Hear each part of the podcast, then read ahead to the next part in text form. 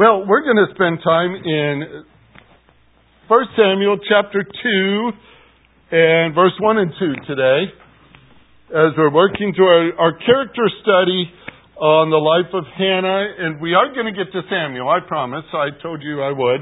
And uh, we will do that this month. Um, but I especially wanted to focus on Hannah, and the caption that goes with it is Living Godly in an Ungodly World.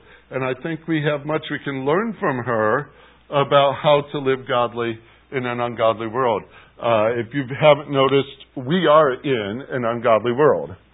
And uh, the call to live godly is not always easy, is it? And so we're going to glean from her actions, especially focus on her uh, her reactions and her responses to the Lord and so far we have two observable things. Number one, she prayed. And I'm not ever going to minimize that and make that sound like it's simple and it's easy. Some think that prayer comes when everything else fails. And that's not the way it ought to be. She didn't pray to a view that God was her last choice. He was her God. And she didn't respond uh, as so many others do by retaliating with her troubles that came upon her. And she could have, but she didn't complain. She didn't sue. She didn't protest. She prayed. And that's a very important principle for us. Uh, never think that dependence upon the God who is able is a small thing. And that's what I like to see when I, I walk through this really the application is very easy in this light because prayer will show your dependence upon God. If you're not praying, then you think you can do it yourself. And that's just a, a, a mirror to look into and ask yourself, am I really depending upon God? I, I pray that this wicked world sees God's people praying. I hope they get the view that we trust our God and we go to Him because dependence is what we need, and we need to show that. She did. Dedication. Dedication is the second observable thing we have noticed when she prayed her prayer in chapter number one, which we dealt with a few weeks ago. She dedicated her son. The son wasn't even born yet. That's a pretty big step of faith to say, and when you give me a son, I will give it to you. But that's what she counted on. And she had already dedicated Samuel to a lifetime of service to God before Samuel was even born. We think about that and we say, okay, well, she dedicated Samuel's life. But, you know, it was more than that. She gave her son to the Lord. That's a dedication that she vowed she would give her son to the Lord. She had to walk away at the end of a day and leave her son there at the tabernacle with Eli and with his worthless sons. But she did not dedicate Samuel to Eli. She dedicated Samuel to God. And she kept her promise. But there's a lesson in all this too. And the lesson is not parents bring your children to let the pastor train them up. All right? Don't drop them off at my doorpost. That's not the lesson. The lesson in this dedication is she was dedicated first. She didn't just go around dedicating children. She was dedicated to that vow she had made. And there's a, a personal dedication here that I think is very commendable because it starts in your own heart. That's what Hannah did. If nobody else on earth was going to pray to God, would you? If nobody else on this earth would be dedicated to serving God, would you? If nobody else planned to be godly in an ungodly world, will you? I've heard these words for many, many years being a graduate of Moody Bible Institute. It was D.L. Moody who was driven by a statement that he heard one day in a sermon. He was a younger man at the time. And the statement was, the world has yet to see what God can do with a man fully consecrated to him. And D.L. Moody says, I'll be the man. I'll be the man. And that same response is called for day after day after day. Who's going to be that person who's fully consecrated to God, who's dedicated to Him? The simple question is what drives you? What is it that, that makes you see the need of our day and age and gives you the determination to be different? Do you have that even as a desire?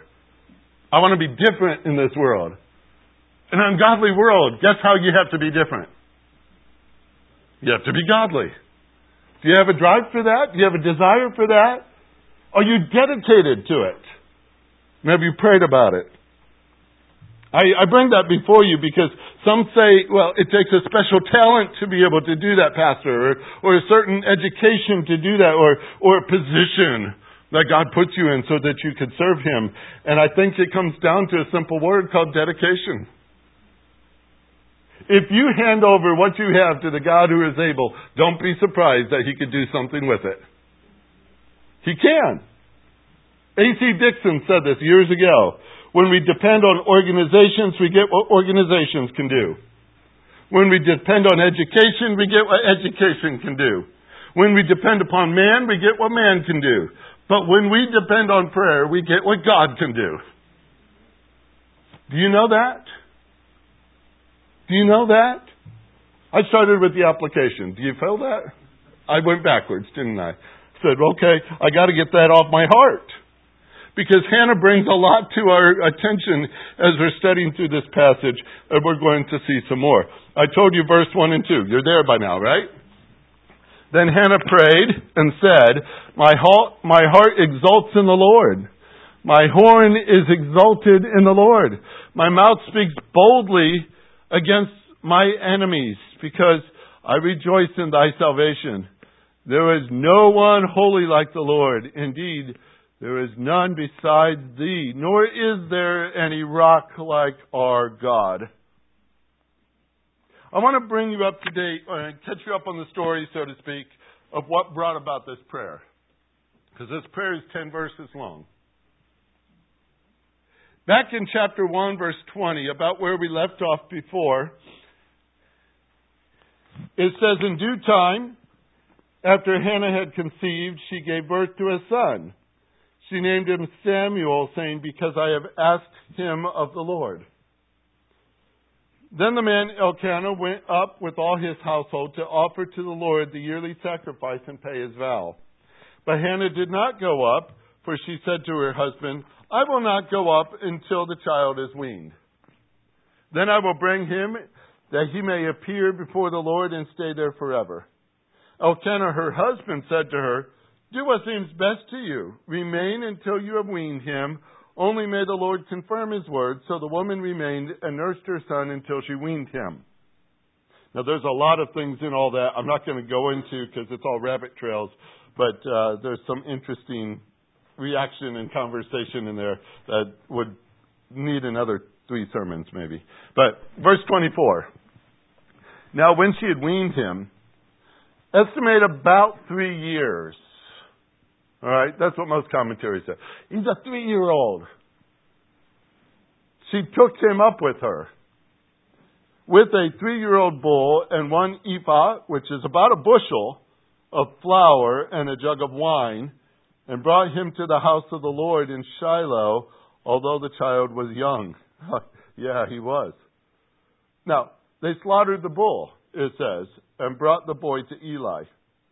You would go through this and you would think, all right, this is a pretty pricey offering she brought. That's not cheap, is it? You guys who keep cattle and stuff. They, she brought the bull. And they sacrificed the bull. She brought that offering to the Lord. But even greater than that, she brought her son. She brought her son. And what does it say? She brought the boy to Eli. And she said, Oh, my Lord, she's talking to Eli, as your soul lives, my Lord, I am the woman who stood here beside you, praying to the Lord. Remember? That was three years ago. Now, two things pop into my mind. Number one is, well, maybe a lot of people have been praying in there. And Eli's like, I don't place the face. I don't remember this one. Or, very few people came in there and Eli says, Oh, yeah, I know you. And nobody else did that.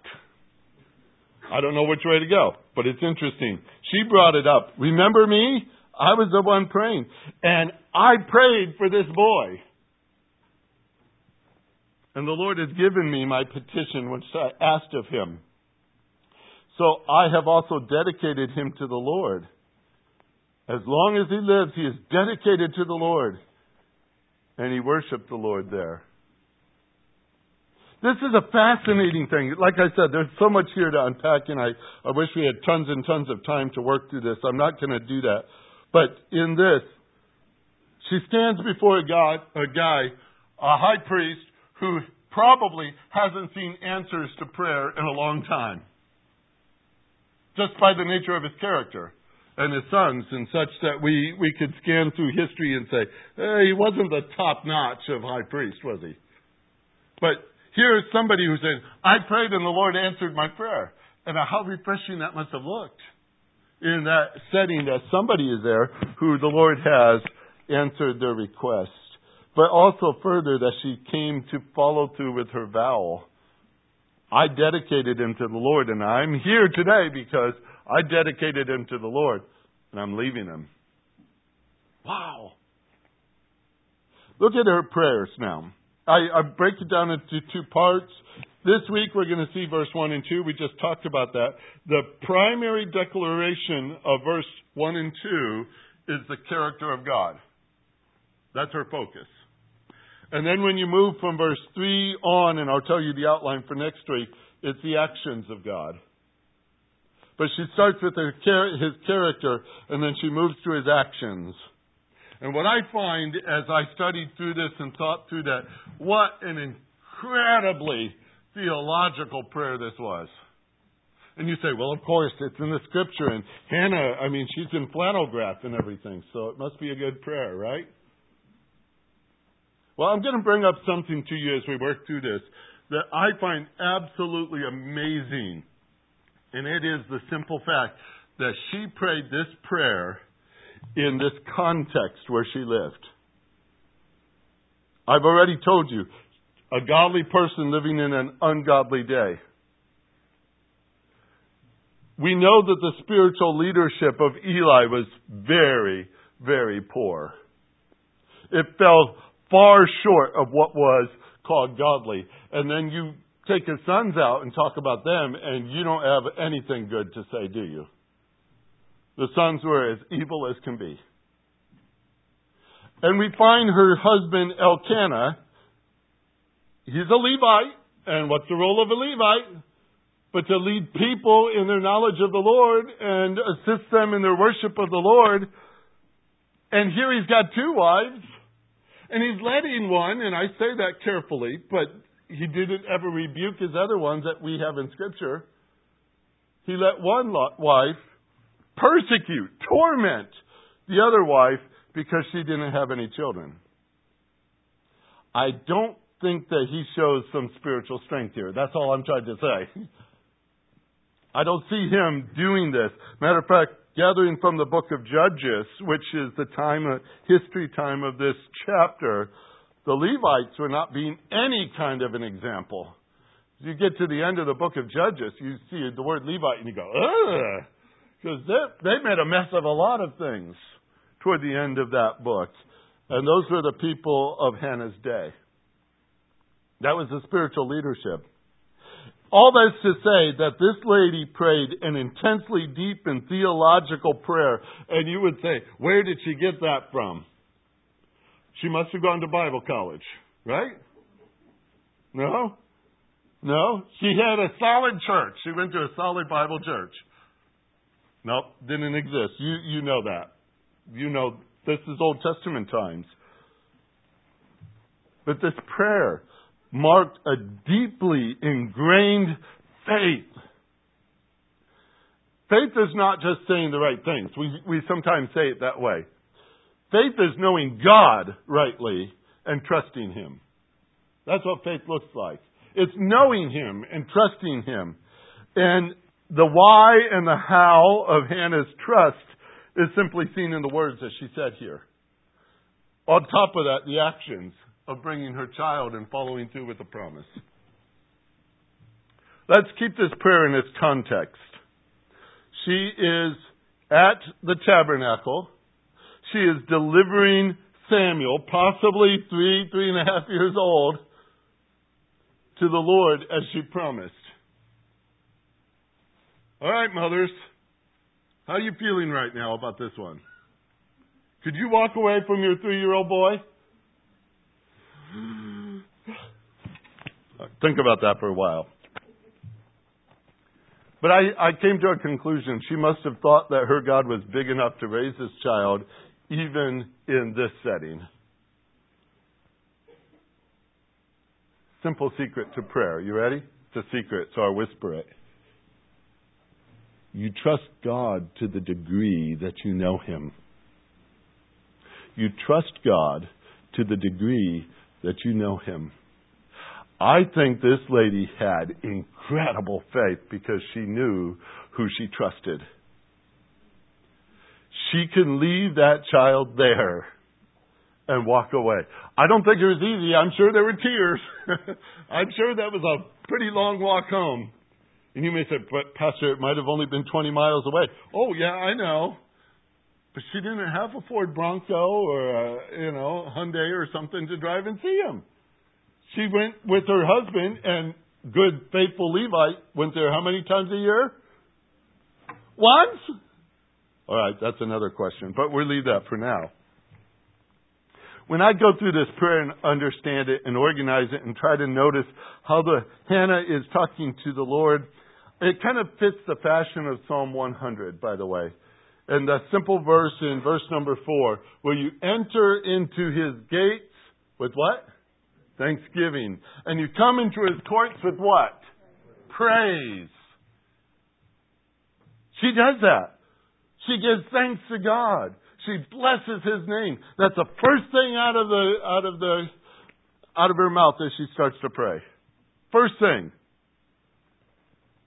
Praise is the foundation for this prayer. Let me ask you something. Side note for a minute. When you construct your prayers, and you do, don't you? Do you think through your prayers before you pray them? Just asking. But if you do, do you begin with praise? Do you start with praise? Some people try to say, well, I, I've learned how to pray according to the letters A, C, T, S, Acts. Adoration, confession, thanksgiving, supplication, which is as your request. But they say adoration is first. That's the picture here too. Praise is first.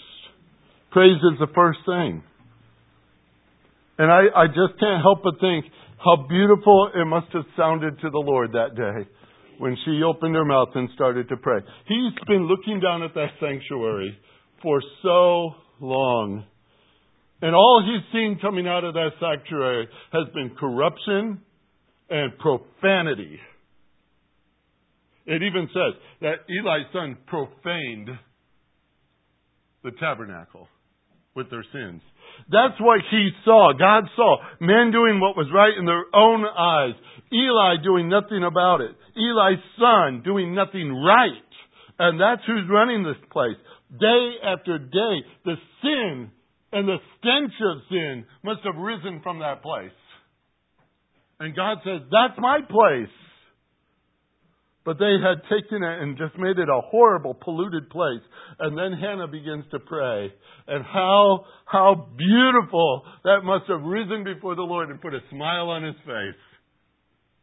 What a refreshing thing to hear. What a beautiful thing to see. You know, sometimes it only takes one person to act by faith to make a difference. We have one person here, one person praying. It's Hannah. And Hannah goes before the Lord. And notice how she employs the only thing she has to worship Him. She didn't need a band. She didn't need a choir. She didn't need others to worship for her. She used her heart. Look at verse 1. Look at the things she used. She used her heart. She used her strength. You say, she brought her horn. yeah, that's a, a picture that most commentators, even some Bible translations, has the word strength there instead of horn. She says, I, I, I exalt, my, my horn is exalted. That's a picture of her strength. And she used her mouth. Her heart, her strength, and her mouth. Sometimes you say, well, that's not very much to bring to the Lord to worship. He didn't ask you for a whole lot. He just asked you for you. Your heart. Your mouth. You have one, don't you? Yeah? You have strength, even if it's a little bit. Can the Lord do stuff with that? We believe He's able. She brought all that she had. That was it. My heart exults in the Lord. My horn is exalted in the Lord. My mouth speaks boldly against my enemies. You say, oh, well, that's kind of a bold statement to make.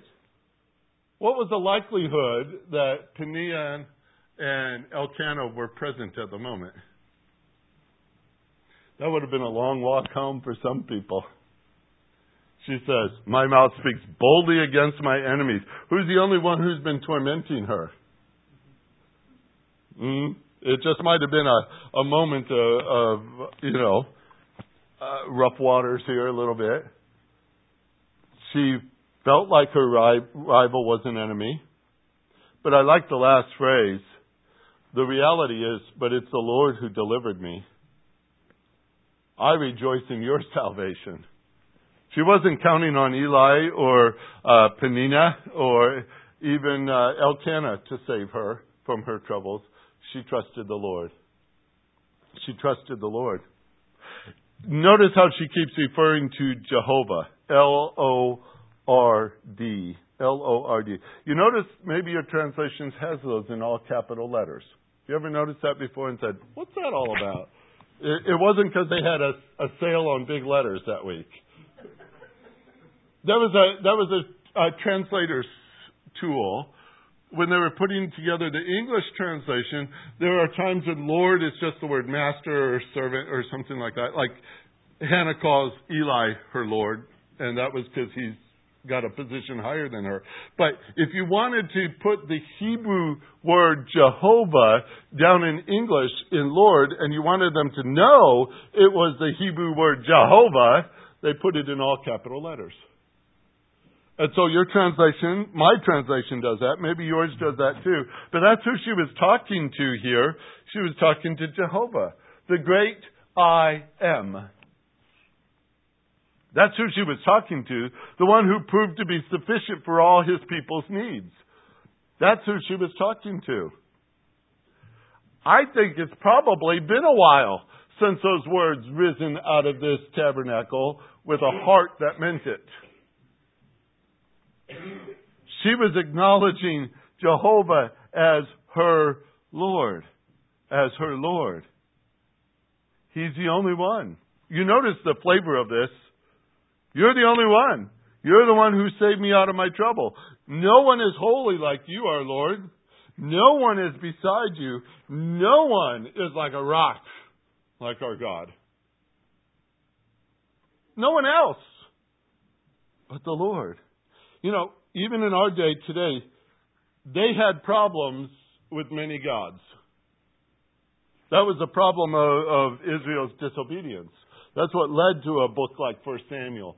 Is that Joshua led them into the promised land, and the rule was that each tribe was to go into their territory allotted to them and clean out all the Canaanite and all the false worship and all that and make it a great place for them to raise their families and to be dedicated to the Lord. And the story goes at the end of Joshua and the beginning of Judges, they failed and they failed and they failed and they failed and they compromised and compromised and compromised. And 300 years later, it was a mess. There were Canaanite gods being worshipped all over the land. Idolatry was thick in Hannah's day. Many, many gods that they went to. The God of this country, the God of that country, the God of agriculture, the God of the stars, the God of this and that. They worshipped a lot of different gods. Hannah made a declaration that should have come from the religious leaders of that day, but it didn't. Jehovah is the only one. He's the only one. That's still true today. Still true today. We say that there is one true God. We believe that, don't we? And yet, what does our world embrace? Gods all over the place. The gods of the Muslims, the gods of the Hindus, the gods of the marketplace, the gods of money, the gods of fame. They worship all kinds of gods of astrology, and yet we stand up and say there's one Savior the Lord Jesus Christ. There's one mediator between God and man, and that's the Lord Jesus Christ. There's only one way, there's only one truth, there's only one life, and guess who it is? It's Jesus Christ. And we make that declaration today because our world says religions ought to coexist. What they really mean is all religions but ours. All right? And you can choose any path you want to go to God. They say that. I love Hannah's boldness. So you're the only one. You're the only one. Now, she didn't have to use her own wisdom to figure out how to solve her dilemma. She didn't go to try some way of, uh, of somebody else helping her before she ever went to the Lord. She prayed to the only God who could rescue her. The only one. He was holy. He was the one. He was the only. He was her rock. And you say, okay, Pastor, I get it. These words are very rich in their expression of God's character, aren't they? But let's think about them for a minute. Where did Hannah pick this up? Where did she learn these things? These these prayers? I mean, obviously, she must have read Proverbs three, five, and six. Trust in the Lord with all your heart. Lean not on your own understanding. In all your ways, acknowledge Him, and He will direct your path. Guess what?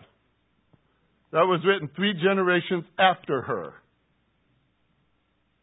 Okay, well, what about this horn thing? Obviously, it must have been prominent in that day. People talk about horns, don't they? Well, I started researching the word horn. Said, how many times was that used before Hannah was on this planet? Once, really? It was used by a guy named Job. And you know how Job used it? I'll read you the passage. Job 16 starts in verse 13, goes through 15. You're, you're going to love this. His arrows surrounded me. Without mercy, he split my kidneys open. He poured out my gall on the ground. He breaks me through with the breach after breach. He runs at me like a warrior. I have sewed sackcloth over my skin and thrust my horn in the dust. Sound like a good day to you? He's talking about how God has dealt with him. And he said, He's just destroyed me. And he says, My strength, my horn, I just shoved it into the ground because, well, it was done. It was gone. No point in that. Now, Job might have said that about a thousand years before Hannah was even on the scene. But she didn't use the word like he did. She wasn't thrusting her horn into the ground. She was exalting it. The name of her God.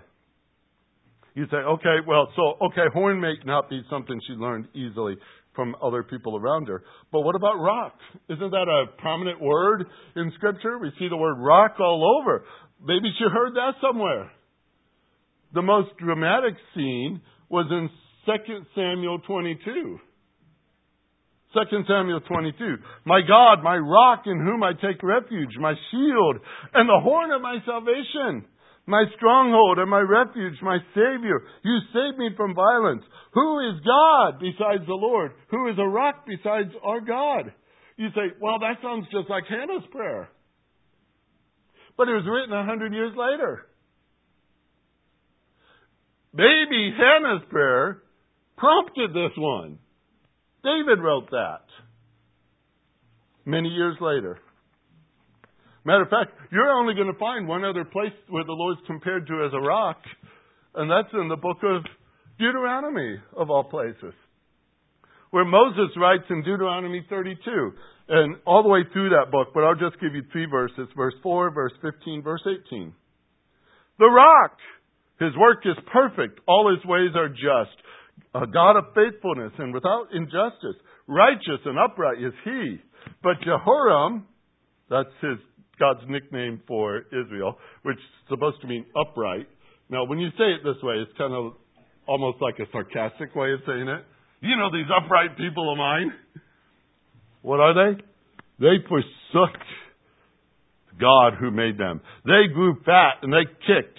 You grew fat, you're thick, you're sleek, you forsook your God who made you. You scorned the rock of his, of his salvation. You neglected the rock who begot you and forgot the God who gave you birth. Is that a good example for Hannah to learn from? All of that was kind of negative, wasn't it? How her ancestors turned their direction away from him. But here's Hannah living in a society that all they do is leave the example of ungodliness, ungodliness, ungodliness, and her prayer is right on target. God's character. And I don't think she learned it from the newspaper around her, or the priests that were ministering, or from the environment she was learning from. This lady knew God. That's where you learn this character. Because there's no other prayer recorded like this prior to this particular prayer. Nobody else is praying like this. There's a generation that shows no faith. No faith in that generation. Except what Hannah says.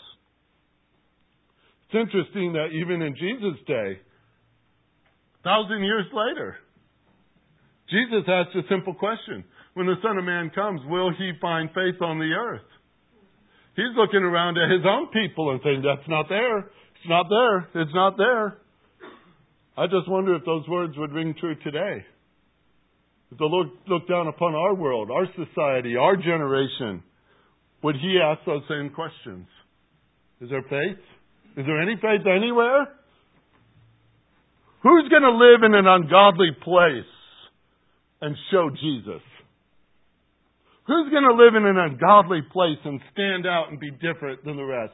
Who's going to stand out and pray when nobody else prays? And say words like this. When I was in high school, my parents had insisted that we pray before every meal. They did it, and they thought we needed to do it. They expected that of us. And even when we were at school, we were supposed to pray for our lunchtime meal in the cafeteria. Now, my I went to a public school. There were 600 kids in my class alone. It was a big school. And that was hard as a teenager. You don't want to be noticed. And praying in the cafeteria would get you noticed. And so we learned how to to pray without getting caught. Oh, you know what that is. Everyone here knows what that is. We, that's what my daily challenge was. How to pray without getting caught. Then my kids grew up, and I thought, oh no, how do I teach them to pray before meals? So I made it simple. If you don't pray, that food will poison you. Then I said. And then I said, if you open your eyes, you'll go blind. Did it work, Paul? So do you pray before your meals? You know, I'm going down to the basic, simple things. I'm not asking you to go in front of Congress and pray, although we should do that. Do you pray before your meals? I mean, where are you going to start as to being a praying person? Do we pray at all? Do you pray at a restaurant? Oh, that's different. That's not home. Oh, come on. Do you pray before they deliver your food? Do you pray at work? Oh, don't touch that, Pastor. Do you pray?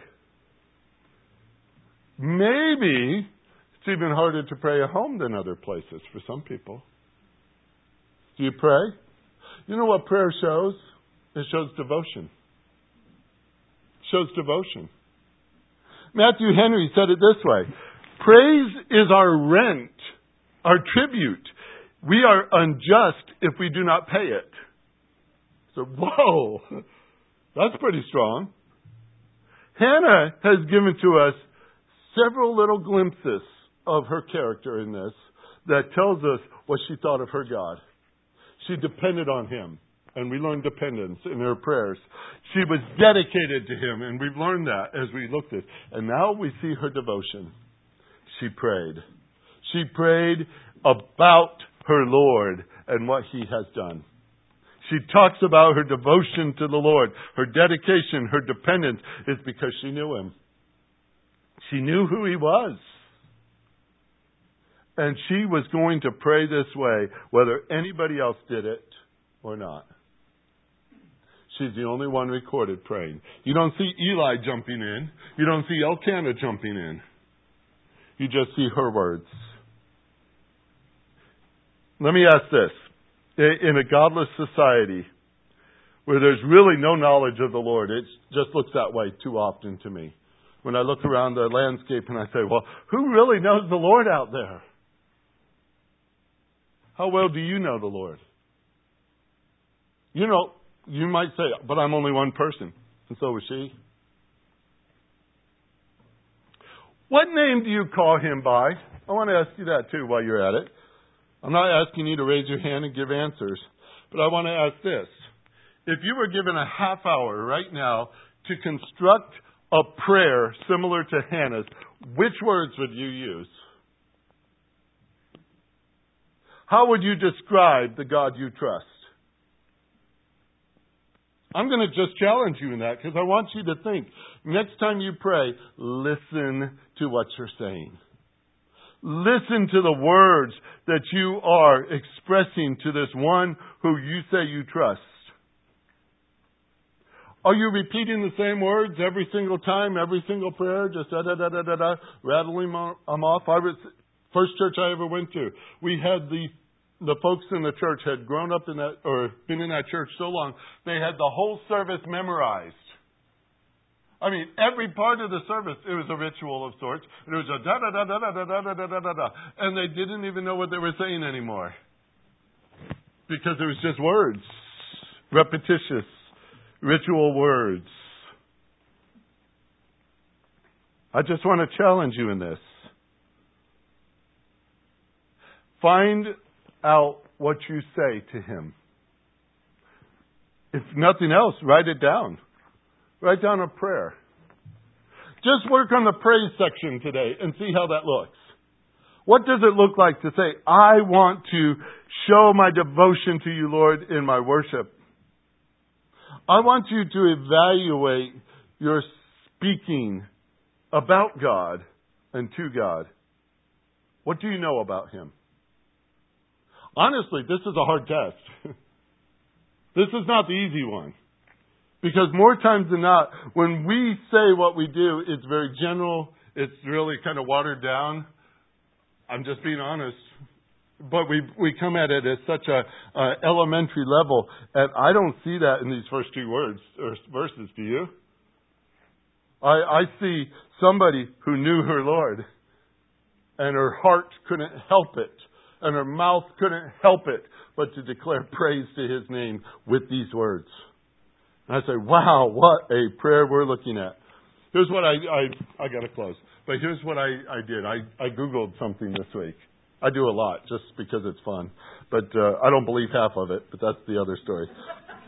according to Google, according to Google, the average person speaks 16,000 words a day. I don't know if you believe that or not. Some more, some less.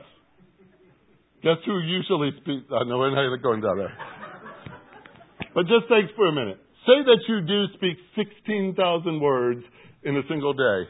How many of those are in praise to the, your Lord? That's the only question I want to raise with that whole. If you have five words to say, how many of those are going to say praise to the Lord?